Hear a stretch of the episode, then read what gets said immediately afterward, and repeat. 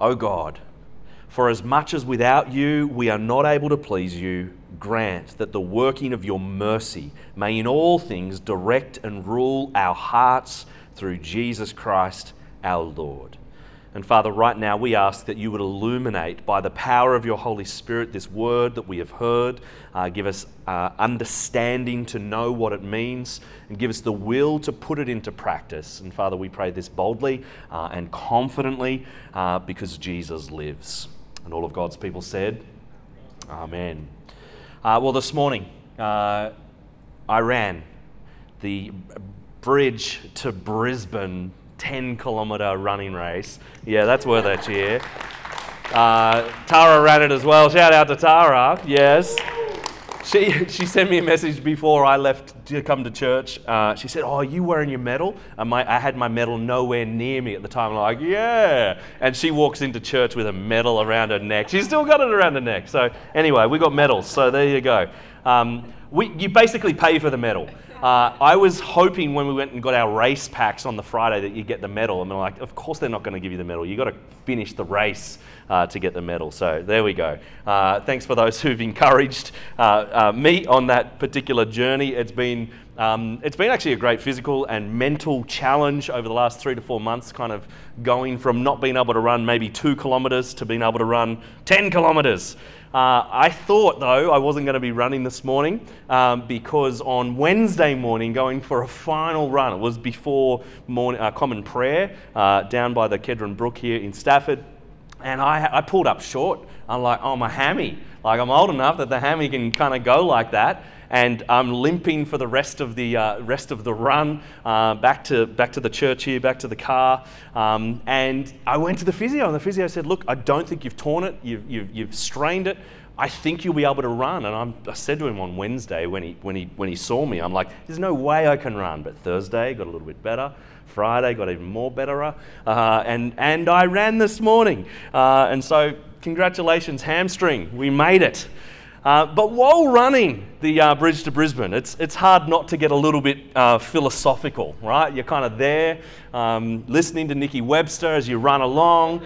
And, and kind of as I'm running, I'm starting to think of all these running anecdotes, and oh, I could even drop this in my sermon tonight. Maybe I could, maybe I could have a run because I'm a runner now. Maybe I could have a running tip every week at church. Uh, and, and so I'm there kind of formulating what will I say? And I'm like, well, you know, my goal in this race is I'm just going to keep running. You know, hashtag just keep running. And so I'll share that with church this afternoon. But then, kind of in the eighth kilometre, there's like this hill as you kind of come, I don't know where it was, coming out of the Breakfast Creek uh, under the underpass. Uh, and I had to walk for about 750 metres. I'm like, well, there goes that illustration. I can't just say just keep running. And so, okay, I couldn't keep running. I got knocked over, you know, but I got back up and I pressed on and I finished the race. Even though I did a bit of walking, I finished the race. And I'm thinking that's biblical. Uh, I can share that. There's plenty of Bible verses. And yet, here's the thing with the book of 1 Thessalonians, our new series. The series is called Press On. And running is actually a decent metaphor as you look at some of the encouragements that the Apostle Paul has in this book kind of the whole point of this particular series as we work our way through it over these next couple of months is press on as a Christian. Keep going as a Christian. Keep running the race set before you. Keep trusting Jesus. The faith that you've begun, the, the, the life that you've begun as you put your trust. Hey, there's a photo up on the screen. There we go. Look at that. We, we can take that off again now. We're back to 1 Thessalonians. There we go. Good on you, Sam. Uh, the, the faith that you've begun, you put your trust in Jesus, now keep going. Press on. Continue the race. You know, the Apostle Paul, who wrote this particular letter, he's writing to Christians in Thessalonica. Thessalonica, even to this day, is the second largest city in Greece. And this is most likely the earliest letter that we have from the Apostle Paul that he wrote to the churches uh, in those early days of the church. Last week, if you were here, you would have heard a message on 1 Thessalonians chapter 1, which was all about pressing on in faith. We read in chapter 1 about their faith their love and their hope. Uh, we, we, we, we learnt about how their faith went viral. The message of their conversion to Christ spread throughout the whole region. And we really focused in in the last two verses, verse 9 and 10 of chapter 1, of the model of their conversion as they turned from idols to serve the living and true God and to wait for Jesus, the Son who rescues us. Pressing on in faith is what we looked at in chapter 1. Now, by way of context, if you haven't looked it up yet, Acts chapter 17, verse 1 to 10, uh, we get the specific context of Paul when he took the gospel on one of his missionary journeys to Thessalonica. And you'd remember that he actually got run out of town. He went into the, the synagogues for three Sabbaths, but not long after that was driven out of town and kind of ducked away at night time. And yet, here's the thing Paul copped criticism because of running away from this particular church. And you even get little hints of it in his writing of perhaps some of the criticism that was leveled at him for running away in the night from that church. Did he leave too soon? Did he leave on a whim? And so, in many senses, 1 Thessalonians chapter 2, I think we actually get something of a defense of his ministry and his time among them. Let me give you a quote from John Stott that even gives a little bit of this context um, of the criticism that he received. John Stott said this. The brief mission in Thessalonica had been brought to an ignominious end. The public riot and the legal charges against the missionaries were so serious that they were persuaded to make a humiliating night flight from the city. Paul's critics took full advantage of his sudden disappearance. In order to undermine his authority and his gospel, they determined to discredit him. So they launched a malicious smear campaign. By studying Paul's self defense, it is possible for us to reconstruct their slanders. He ran away, they sneered, uh, and hasn't been seen or heard of since. Obviously, he's insincere, impelled by the basest motives. He's just one more of those phony teachers who tramp up and down the Egnatian way. In a word, he's a char- charlatan He's in his job only for what he can get out of it in terms of sex, money, prestige, or power. So when opposition arose and he found himself in personal danger, he took to his heels and ran. He doesn't care about you, Thessalonian disciples of his. He has abandoned you. He's much more concerned about his own skin than your welfare. That's kind of the things that John Stott suggests as you kind of piece together some of the things that Paul interacts with, even particularly here in chapter 2, that the criticism and the smear campaign that's being put out against Paul for leaving Thessalonica. And so, what we'll see in this chapter is Paul defending his ministry among them. And we'll learn what he did, and we'll learn how he did it. We'll learn what he did in his ministry, but we'll also learn how he went about his ministry. Now, there's kind of, um, keep out uh, 1 Thessalonians chapter 2, uh, but you'll be able to see that there's kind of four metaphors that Paul uses uh, in this chapter to describe the, the, the how and the what and the how of his ministry among them. Just have a look at it with me. Um, verse 1 to verse 4, he, he, he's a committed steward of the gospel. Verse 5 to verse 8, he's a, like a caring mother. Verse 9 to verse 12, he's like a constant father, uh, sorry, a consistent father. And then from verse 13 to verse 16, he's a courageous herald a steward, a mother, a father, a herald. Kind of these four metaphors and images of what it looked like for him to minister among them. What we're going to do for the next little while is I'm, I'm going to actually com- combine them. We're going to look at the first and the fourth, so verse 1 to 4 and verse 13 to 16 together, uh, and then we're going to look at the, the, two middle ones from verse 5 to verse 12 uh, together as well. Uh, and as we look at them, what we're going to see is, is the what and the how of Paul's gospel ministry. Now, it's important just to, just to make that point that first and foremost, this is Paul's gospel ministry. This is the Apostle Paul. And so, heads up, none of us are capital A apostles. That's, none of us here are capital A apostles. But uh, there are some principles that I think can actually help us to think through the shape of gospel ministry today. Um, again, you don't need to be a pastor of a church, you don't need to be a specific leader, but what does it look like for the church, for the people of God to press on in ministry, to press on in gospel ministry. Uh, and so, what, what we will see as we kind of dig into these things that Paul unpacks is we're going to see the, the what we are doing in gospel ministry and how we are to go about it. You got where we're heading? It's all about pressing on in ministry. And the question I want us to consider as we work, work, walk through these uh, things in this chapter is what are our priorities in gospel ministry? Got the question? What are our priorities in gospel ministry? Um, and, and heads up straight away, the twin priorities, I think, in gospel ministry, and we'll see this in the first point and then in the second point, is first, it's about the Word of God, and second, it's about the people of God. Two priorities, and in particular, uh, the Word of God and the people of God. Who's ready for the first one? No one. That's the lamest response. There we go. We've at least got some hands. We've got some cheers. Great. So, what are our priorities in gospel ministry? Well, first, number one is to protect and proclaim the Word of God.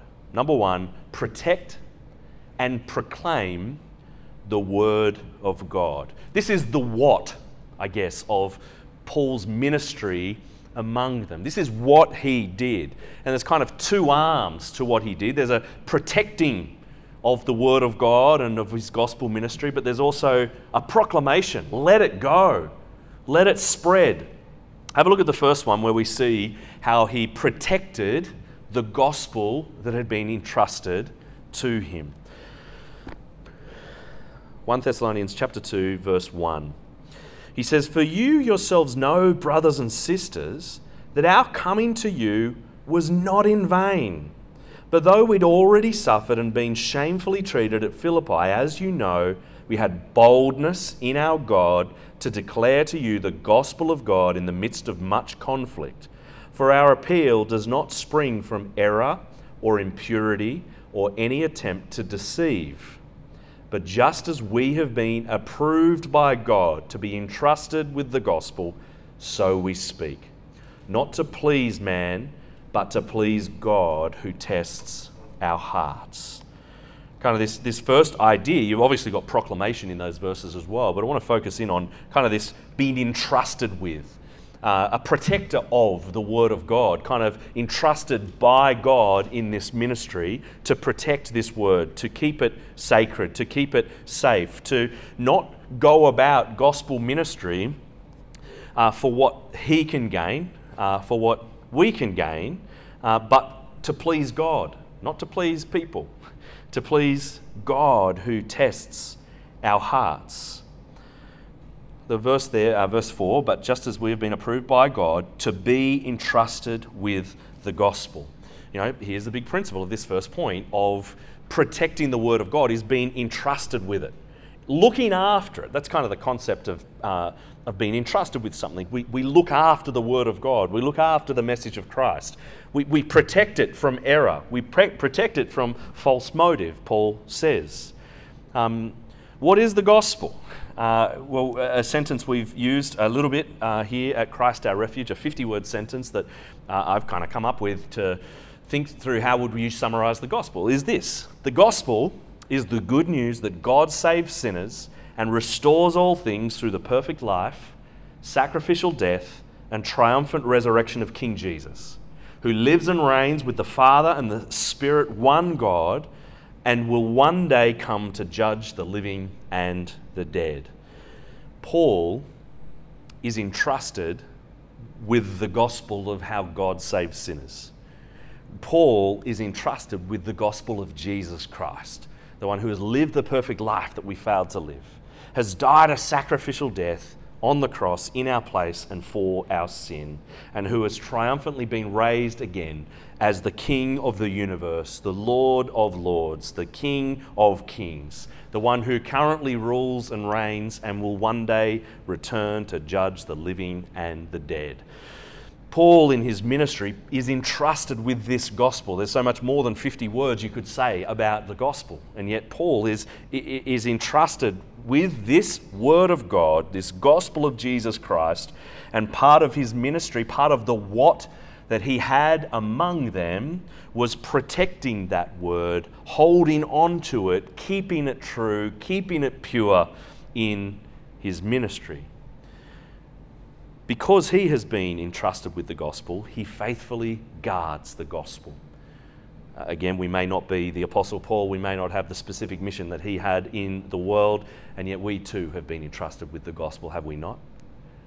And the call for all those who have come in the generation since the apostles and since the gospel spread after the resurrection and ascension of the Lord Jesus Christ and the coming of the Holy Spirit is that we would faithfully guard the gospel is that we would protect it and keep it pure and keep coming back to the, the word that has been proclaimed.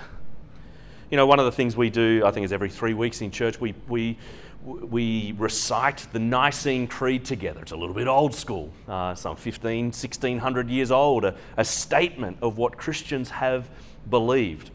A statement that does a, a brilliant job of summarizing the, the faith.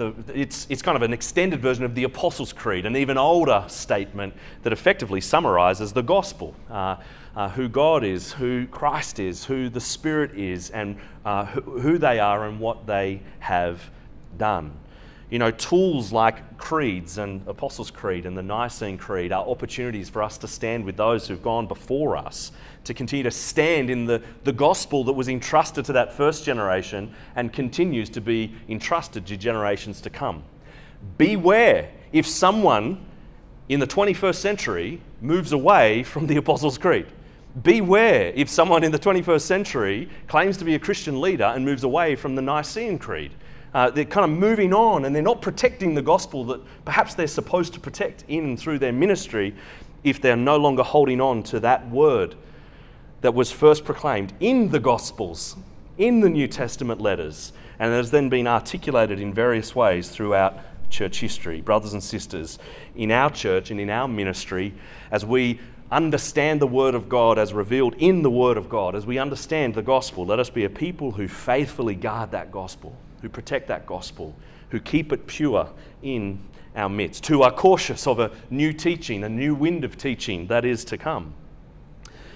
And yet, there's kind of two things that Paul does as part of point one here. He protects and proclaims the word of God. And so, at one, at one level, he's this steward here who's been entrusted with the gospel in verse 1 to 4. We clearly see that it's been proclaimed in the midst of adversity in verses 1 to 4, but he unpacks that in even greater detail in verse 13 to verse 16. Uh, have a look at it with me. He says, uh, verse 13, and we also thank God constantly for this, that when you received the word of God, which you heard from us, you accepted it not as the word of men, but as it, uh, but as what it really is, the word of God, which is at work in you believers. We've already heard that in chapter one, haven't we? For you, brothers and sisters, became imitators of the churches of God in Christ Jesus that are in Judea. For you suffered the same things from your own countrymen as they did from the Jews, who killed both the Lord Jesus and the prophets and drove us out and dis- displeased God and oppose all mankind by hindering us from speaking to the Gentiles that they might be saved. So always as to fill up the measure of their sins, but wrath has come upon them at last. You know, there's this call to continue to be a herald of the gospel, to continue to be one who proclaims the Word of God, not as a word of man, but as the Word of God, to continue amid uh, great suffering, to continue to make that gospel known. Uh, you know, one of the things I'm struck by in Scripture is the reality that the gospel has always spread in the context of persecution. It's not just because Dave spends part of his week working for an organization that are on about persecuted Christians um, that, I, that I can see this. It's actually because it's in Scripture. We see it, we've already seen it in 1 Thessalonians, but we see it here again that the, the, the word of God is to be proclaimed courageously, to be proclaimed boldly, that no matter the cost, we would trust Jesus, that no matter the cost, we would press on in the ministry of making the word of God fully known, of making the message of Christ in his life, his death, and his resurrection known to a world that hates it, to a world that is opposed to him. You see, the Apostle Paul, as we can see in verse 1 to 4 and in verse 13 to 16, he protects the, the gospel, the word of God, but proclaims it. He makes it known. He is bold in proclaiming God's word. Would we be a church that is characterized by a boldness in proclaiming God's word? By being unashamed of the timeless message of the Lord Jesus Christ? That we would be unashamed to, to, to make that gospel known, to make that good news known. Now, that may not be that you particularly feel um, gifted as an evangelist, that that's your one thing that you do and are, are competent and confident in. But I hope and trust that together, as a church, we would be those who are unashamed to be bold in the proclamation of the Word of God. That certainly that would happen from the front uh, that certainly that would happen um, through leaders within our church. But that all of us, as we have opportunity, will make the most of the moments that God gives us to make the gospel known. That may not be a, a fully articulated sermon. Uh, that might be uh, in the context of a relationship that you're chipping away at, that you make the most of an opportunity to say something of what you believe in and through the gospel, something of who Jesus is, of why Jesus came, and why he's worth following, why he's worth knowing. You see, Paul, the what of his gospel ministry is protecting and proclaiming the word of God. And, and there's, a, there's, a, there's a danger in, um, in, in overemphasizing one or the other if we just want to be about protecting the, the Word of God and protecting the gospel and kind of keeping it pure, we can end up in these stupid little theological camps where all we do is debate with one another just to make sure we're getting this right and getting that right. And, and we, we're kind of constantly talking about the Word and the pure gospel. And, and we, we, we want to do that, but we've got to be a people who are proclaiming that Word. It's a word that must be unleashed upon the world. It's a word that was unleashed upon the world, which is why we have heard the gospel. Is because those that have gone before us have not only protected what it is that we believe, but have been bold in proclaiming God's word. The Apostle Paul wants the believers in Thessalonica to know that uh, this is the what of his ministry among them. He's been entrusted with the gospel and in the face of great conflict and adversity and even persecution, he continues to proclaim that message. May we likewise uh, be a church and be a people that hold firmly to the Word of God and the priority of the Word of God, protecting and proclaiming it together. There's the first thing. Number one, protect and proclaim the Word of God. The second priority uh, that we see in this passage from Paul in his ministry with incredible principles for us to glean as well is number two, tender and tough with the people of God. Remember the two priorities the Word of God and the people of God? Uh, here we have the priority of the people of God. And this is his how, this is his mode of operation as he works in and amongst this church as he looks back on his ministry, short ministry that he had with them. And that's fairly comprehensive as we see this tender side and this tough side to the Apostle Paul. Now, we're going to kind of focus in there from uh, about verse 5 to verse 12. Uh, again, we're going to kind of look at uh, what it says about the caring mother, uh, but also what it says about the consistent father.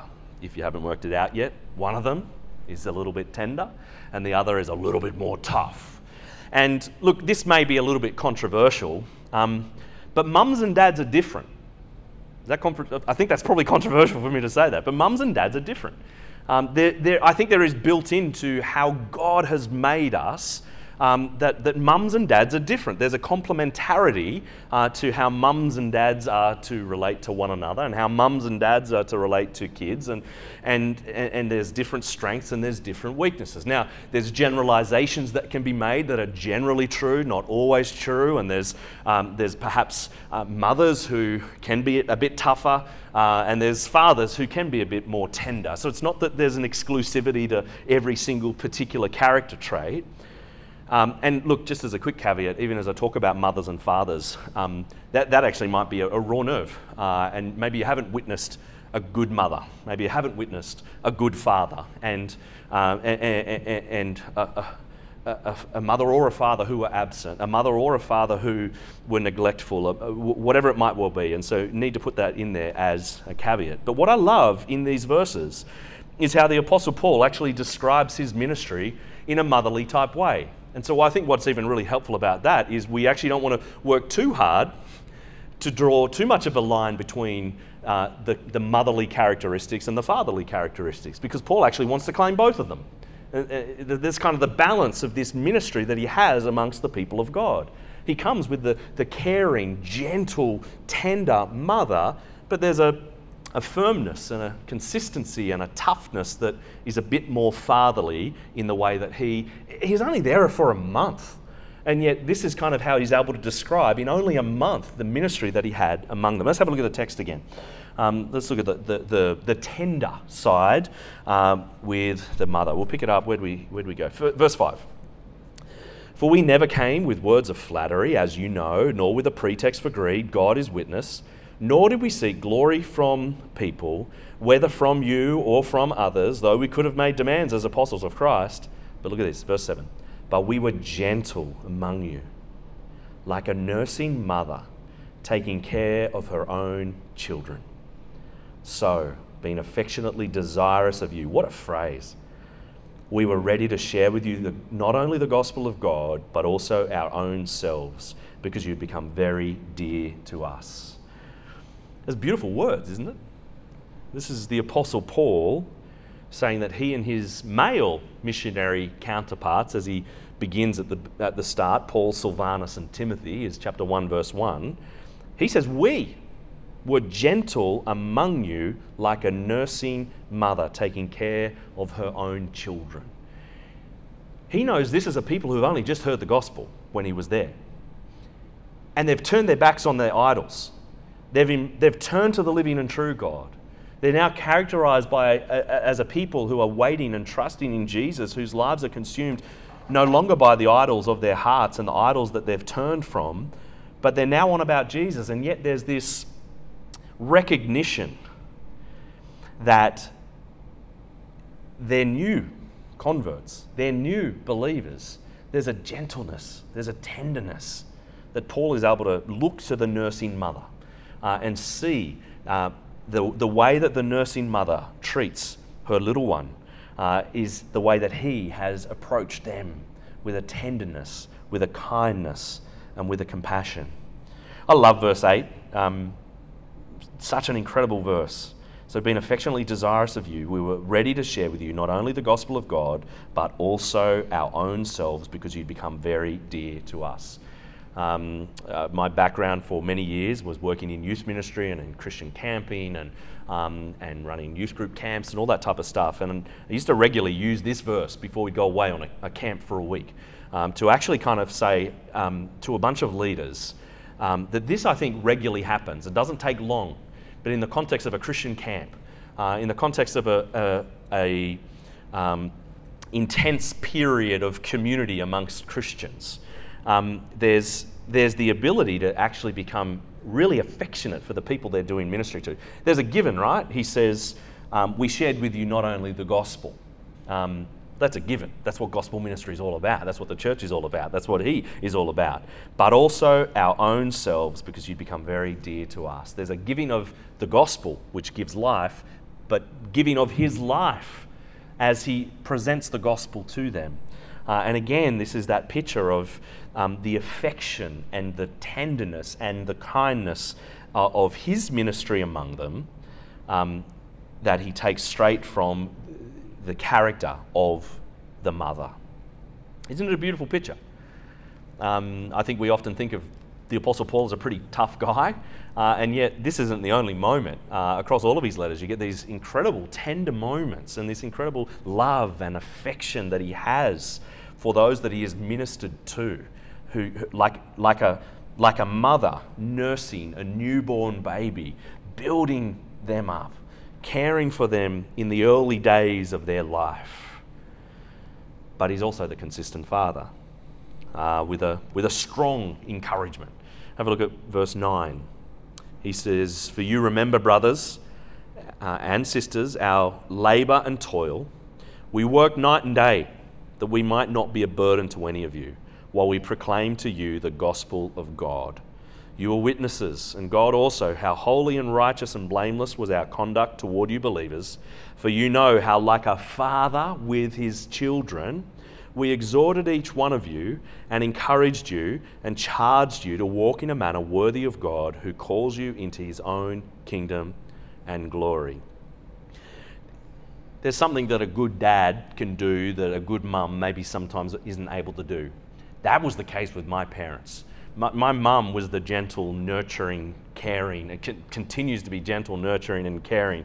But when dad speaks, he was never a jerk. He was never ungodly. He never did anything wrong in the way that he kind of um, uh, cared for us and disciplined us.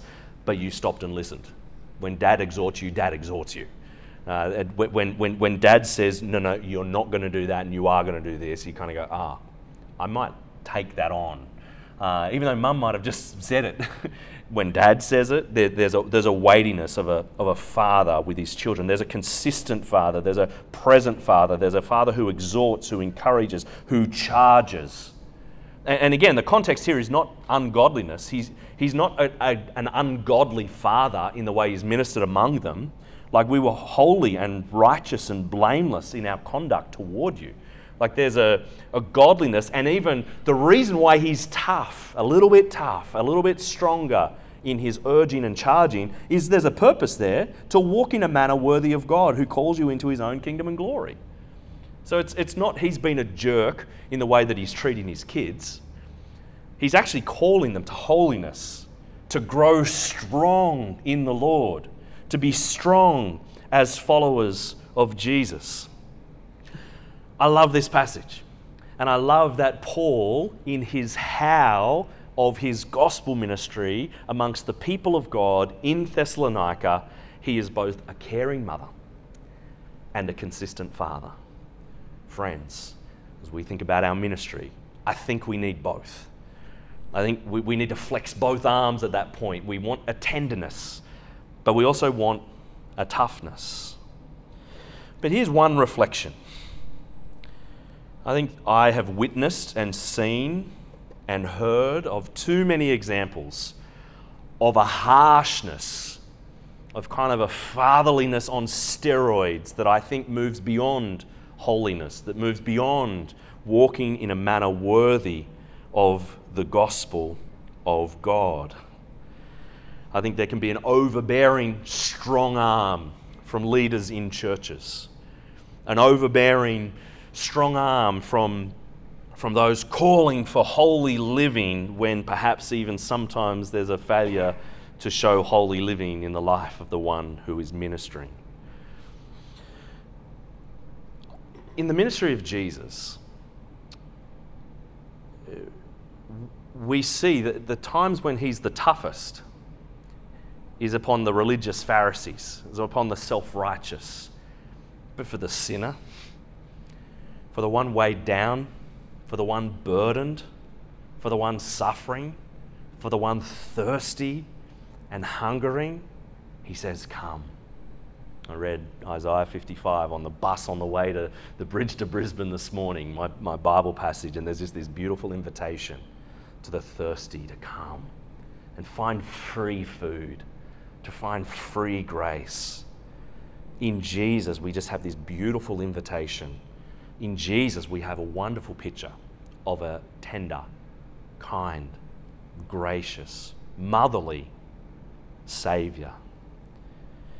You know, as a church, Christ our refuge, um, we think that's a big deal. Uh, our vision is to be a city of refuge within the city of Brisbane where many people have found refuge, security, and hope in Christ in Matthew 11, Jesus, in his invitation to all who are weary and heavy laden, come and find rest, rest for your souls. He says, My heart is gentle and lowly toward you. My burden is light, my yoke is easy. Jesus says, Come. I hope and I pray that we as a church are kind of able to get the tender and tough thing right. Um, I don't want to just overemphasize the tender bit. Uh, there's an appropriate time and place for the, the tougher side.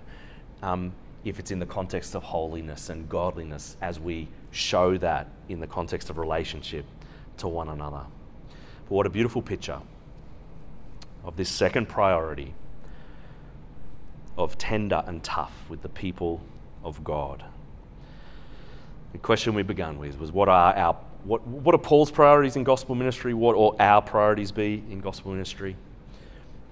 Well, we protect and proclaim the word of God, and we're tender and tough with the people of God. I hope and trust uh, and pray, I'm going to pray in just a moment, that, that God by His Spirit would, would help us to get that right. That God by His Spirit uh, would help us to be crystal clear on what the gospel is, that we'd safeguard that which has been entrusted to us, that we protect the word of God, but that we'd also be unashamed to be boldly proclaiming the word of God no matter the cost in this world. But likewise, we'd be, we'd be tender with those who have come to know Christ, with those who need to drink, those who need uh, to come to Christ. But that we'd be tough as appropriate, like that father, exhorting and charging his children. Why don't we pray together to that end?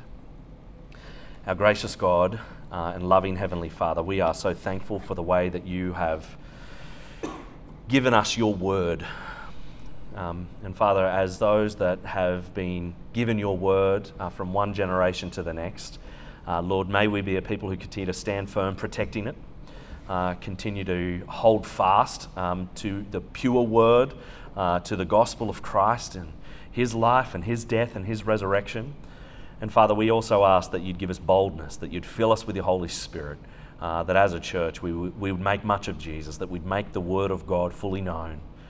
And Father, we, we ask that, um, yeah, your Spirit would give us wisdom to um, know when to be tough and when to be tender.